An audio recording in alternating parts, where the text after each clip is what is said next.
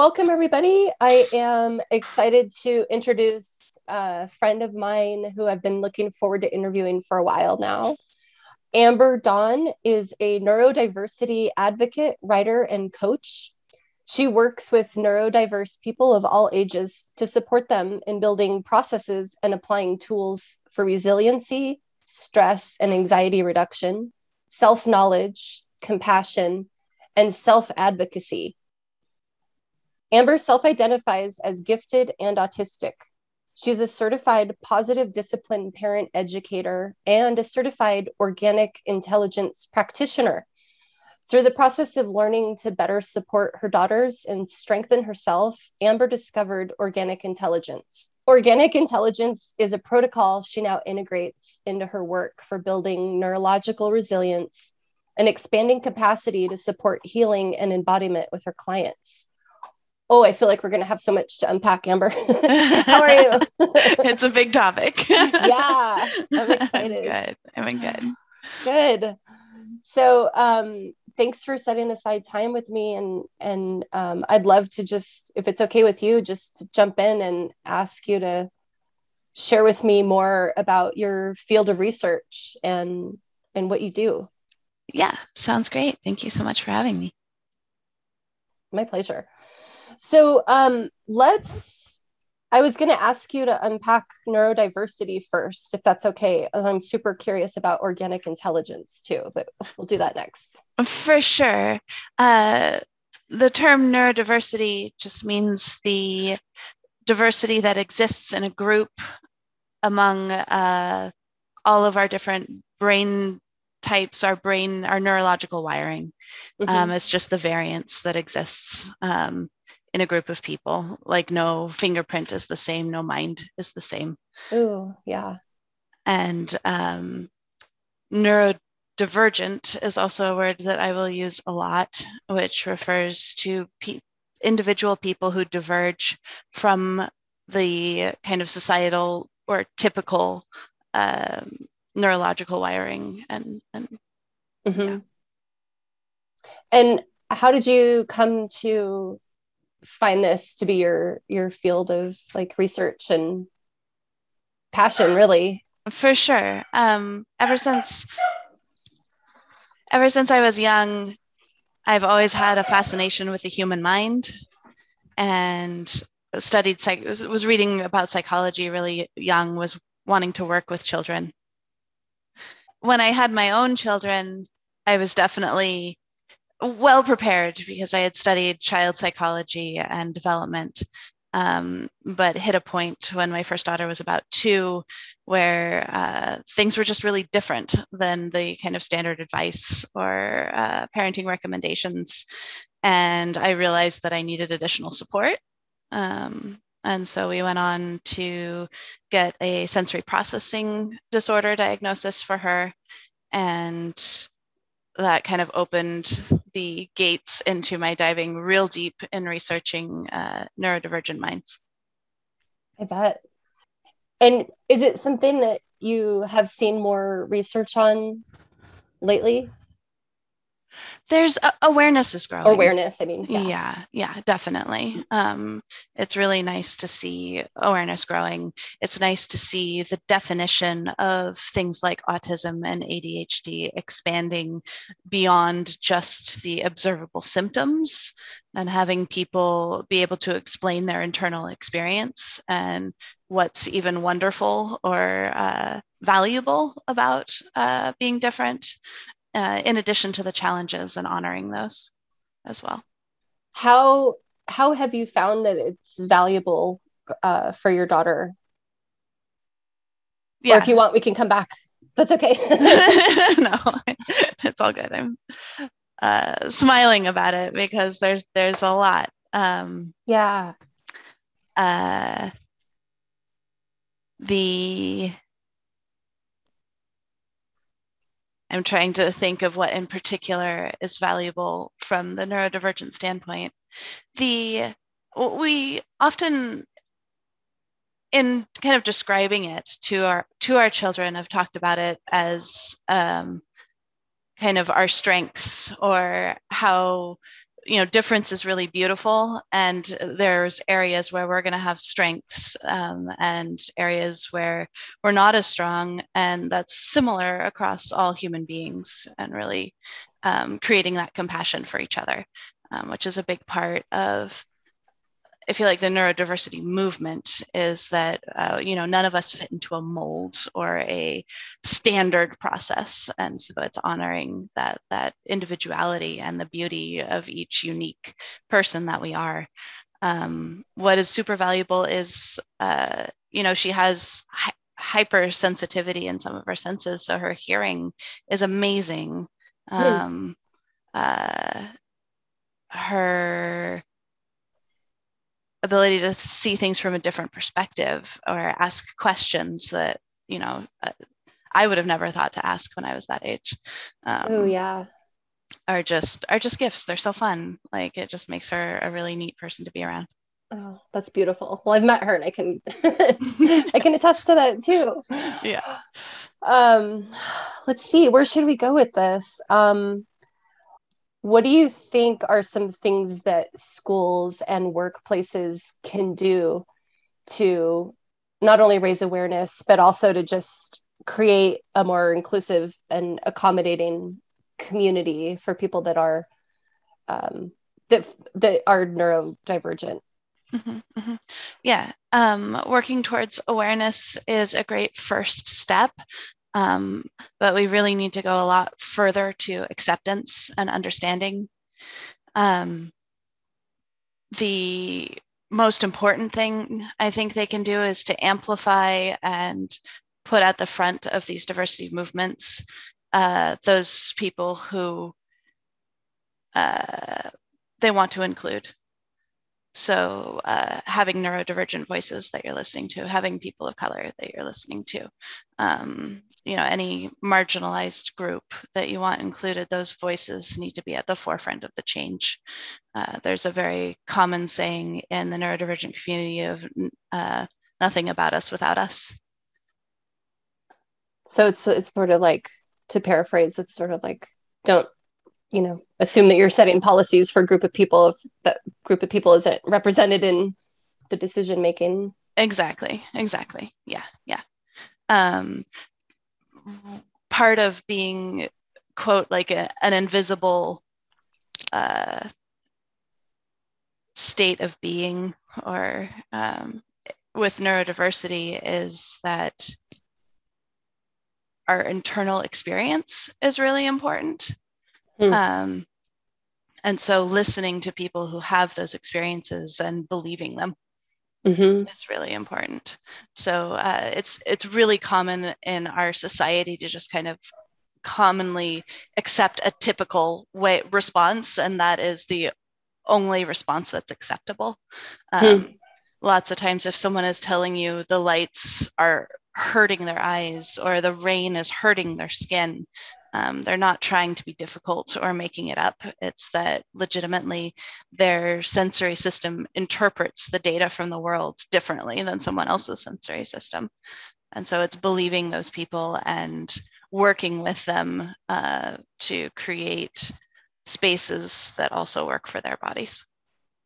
Yeah, sounds it sounds like a lot of um, just more empathy, right? Like for other people's experiences yeah just the understanding that uh, you know even people think of senses as static of hearing and seeing and sight um, as a kind of a universal experience but it's it's not. Uh, you know there can be differences in our neurological wiring and how the signal is relayed to our brain. There can be differences in the brain and how it processes that input. Um, there's so many unique ways that our bodies are shaped and built and then respond to our environments um, to hold yeah that awareness and compassion and empathy so tell me how how does how does this relate back to um, how did how did you come to organic intelligence in in how it relates to this mm-hmm, mm-hmm. Um, Organic intelligence is a protocol I found for working with uh, trauma and supporting human resiliency. And it kind of um,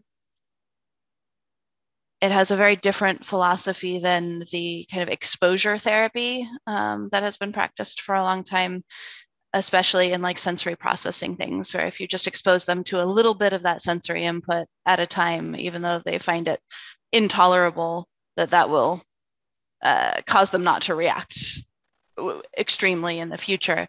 But what that is uh, actually is just desensitizing and creating a freeze response so that they learn even though their internal experience is still having um, a negative response to that sensory stimulus, uh, they're overriding that response. Uh, you know, they're just having a freeze response. They're not reacting to it anymore. So you don't externally see the symptom that it's a problem, but internally your body is still having the same response. It's just suppressing the yeah, it's just response suppressed. to the stimuli.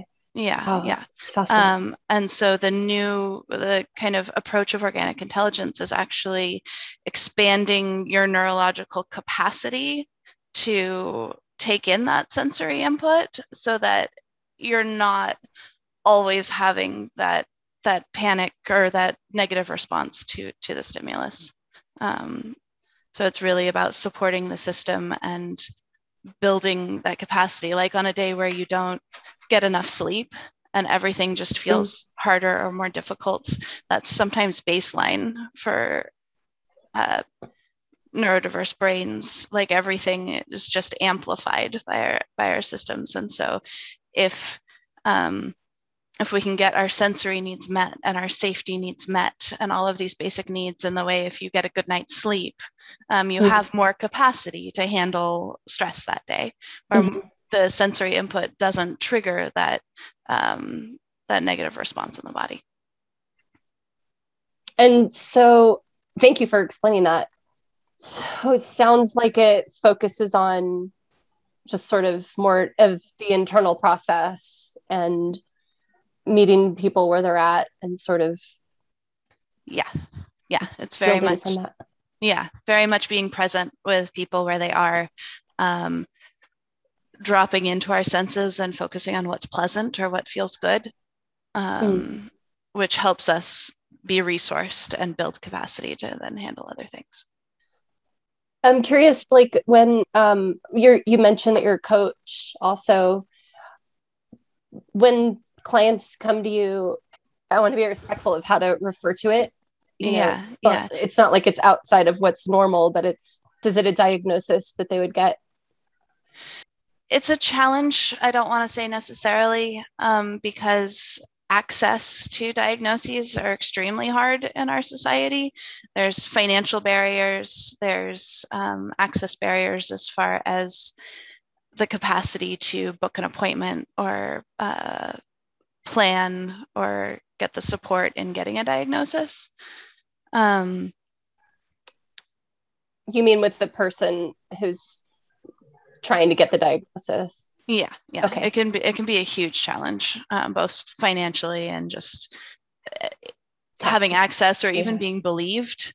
Um, it's very difficult. A lot less girls are diagnosed. Well, non-binary are often not diagnosed too.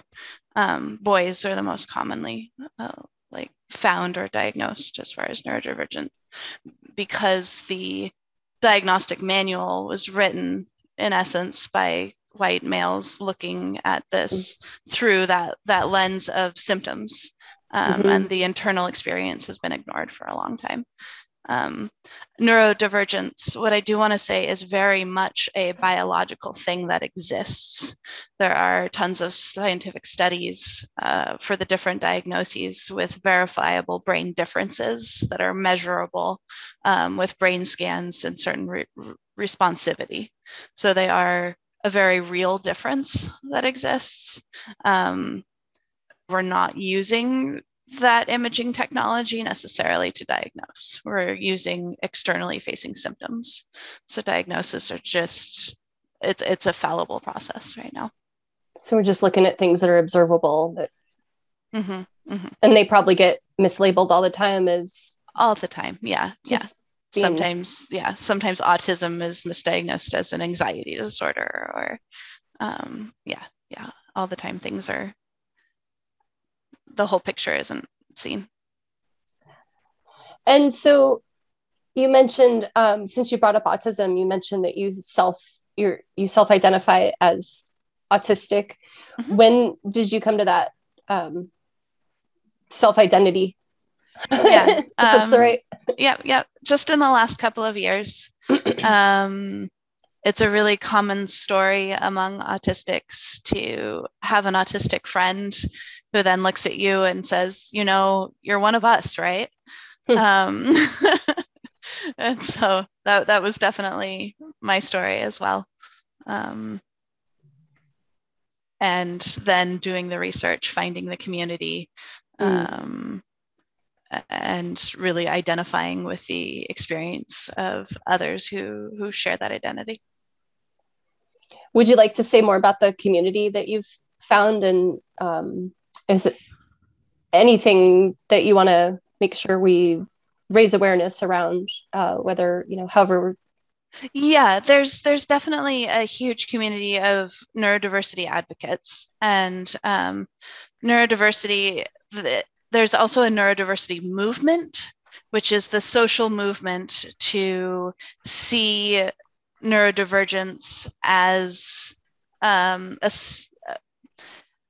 to see the disability as a uh, social construct it's not that we are disabled, it's that the social structures around us cause us to not be able to do things in that environment. Um, and that's such an empowering message for a lot of us um, because especially not getting diagnosed at a young age um, the internal mm. monologue of just feeling broken of feeling mm. different of feeling like nothing nothing makes sense uh, or can, yeah. yeah feeling like an alien in among your own people. And so that message just is is really powerful that we're we're not broken. We're different and we have strengths and um, it's beautiful. And yeah. there's a community of support around that. So where can we find out more about the the neurodiversity movement?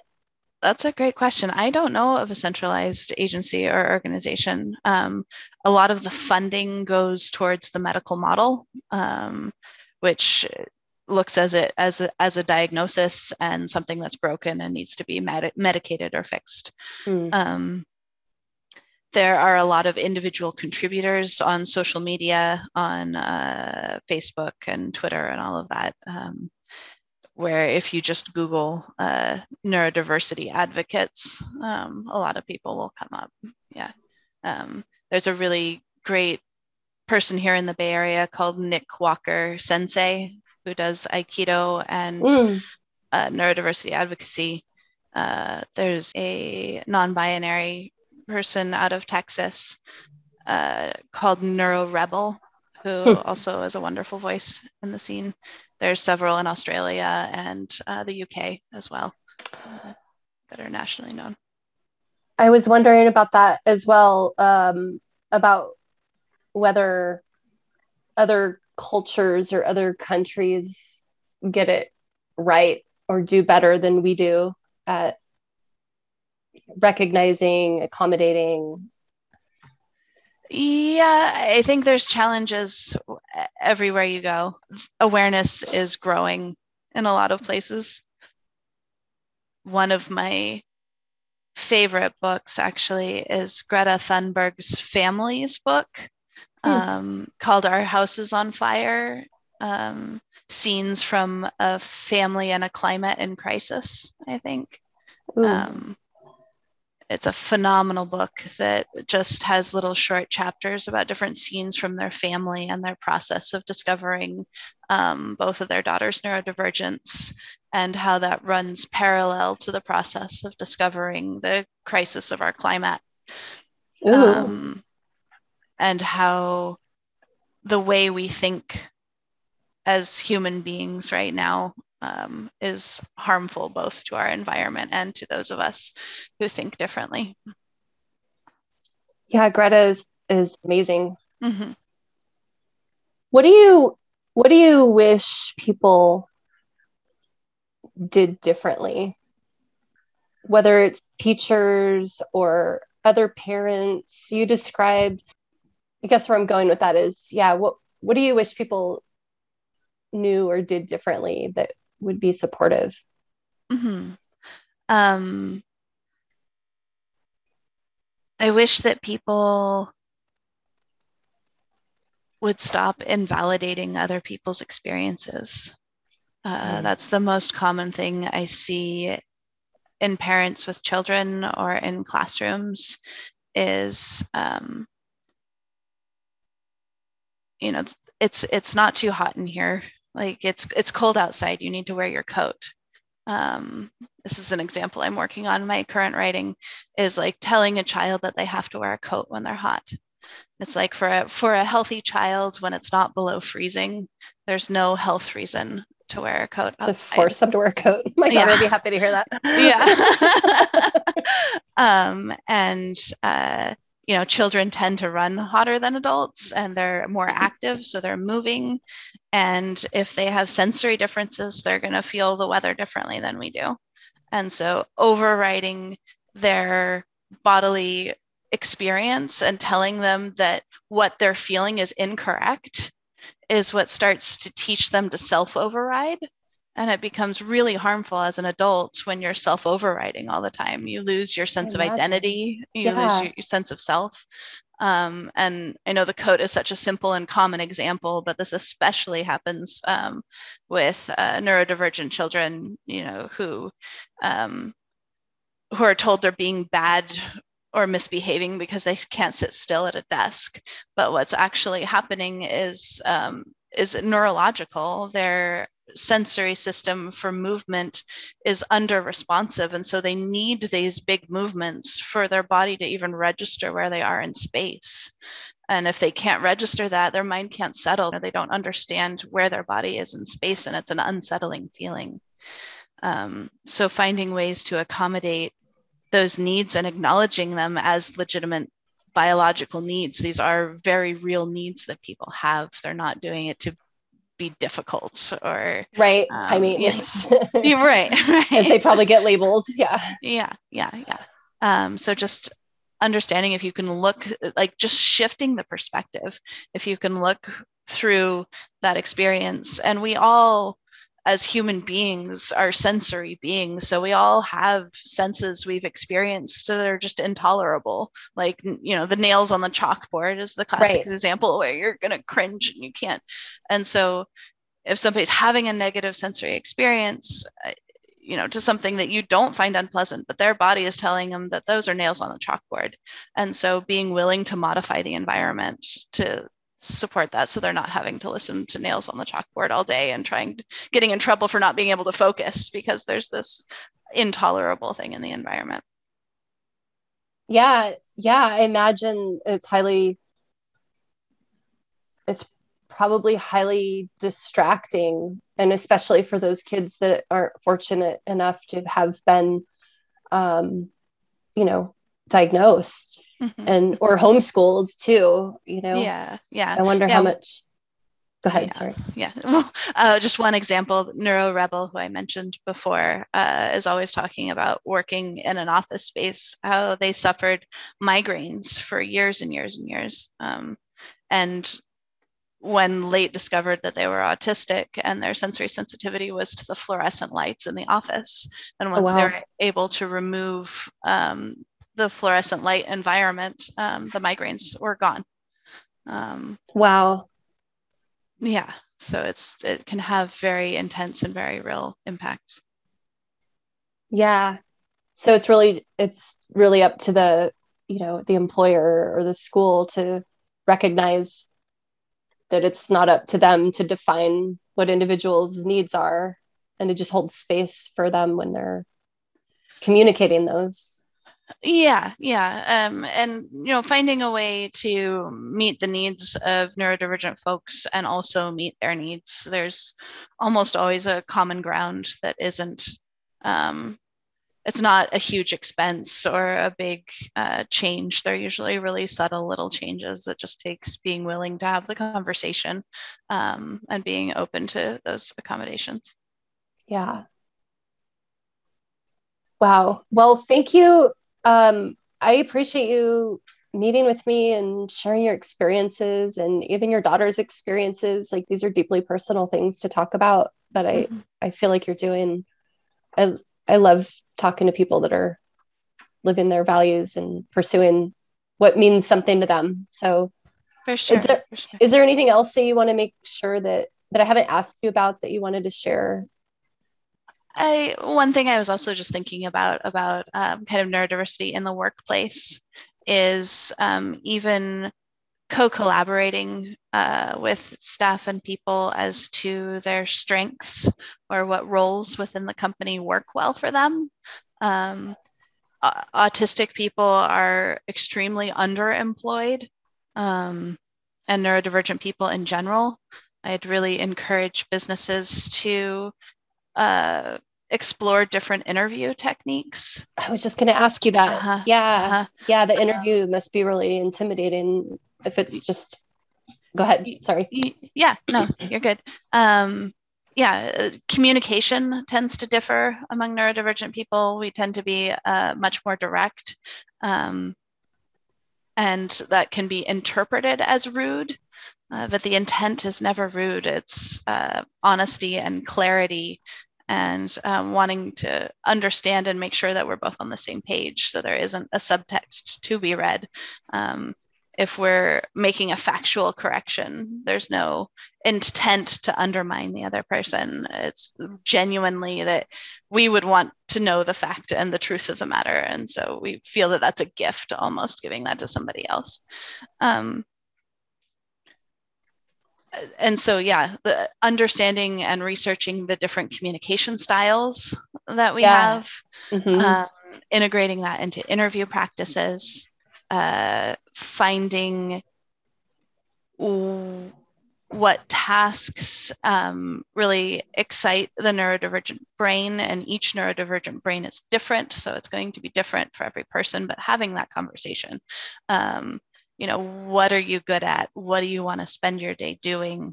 Um, how can we support that and make that happen? Um, there's yeah. lots of times pattern recognition and organization can be one really one strong suit. Um, and so things like accounting or organizing um, et cetera are all uh, different places where neurodivergent brains can really shine.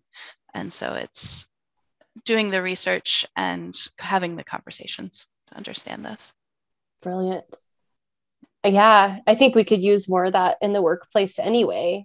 You know, right. it just seems like and and and I would say the same thing about the communication styles you mentioned like the honesty mm-hmm. gets you know you're just being honest and direct and i think like I would love I think we need more of that in the workplace too. yeah. Clear communication is always good. Some of us can take lessons. yeah. There's just there's so many different conversation styles and even cultural practices as yeah. far as conversation. Um, that it's important to understand there's going to be those differences, but being able to hold both of those and bridge between them. And not make assumptions. Mm-hmm. Yeah.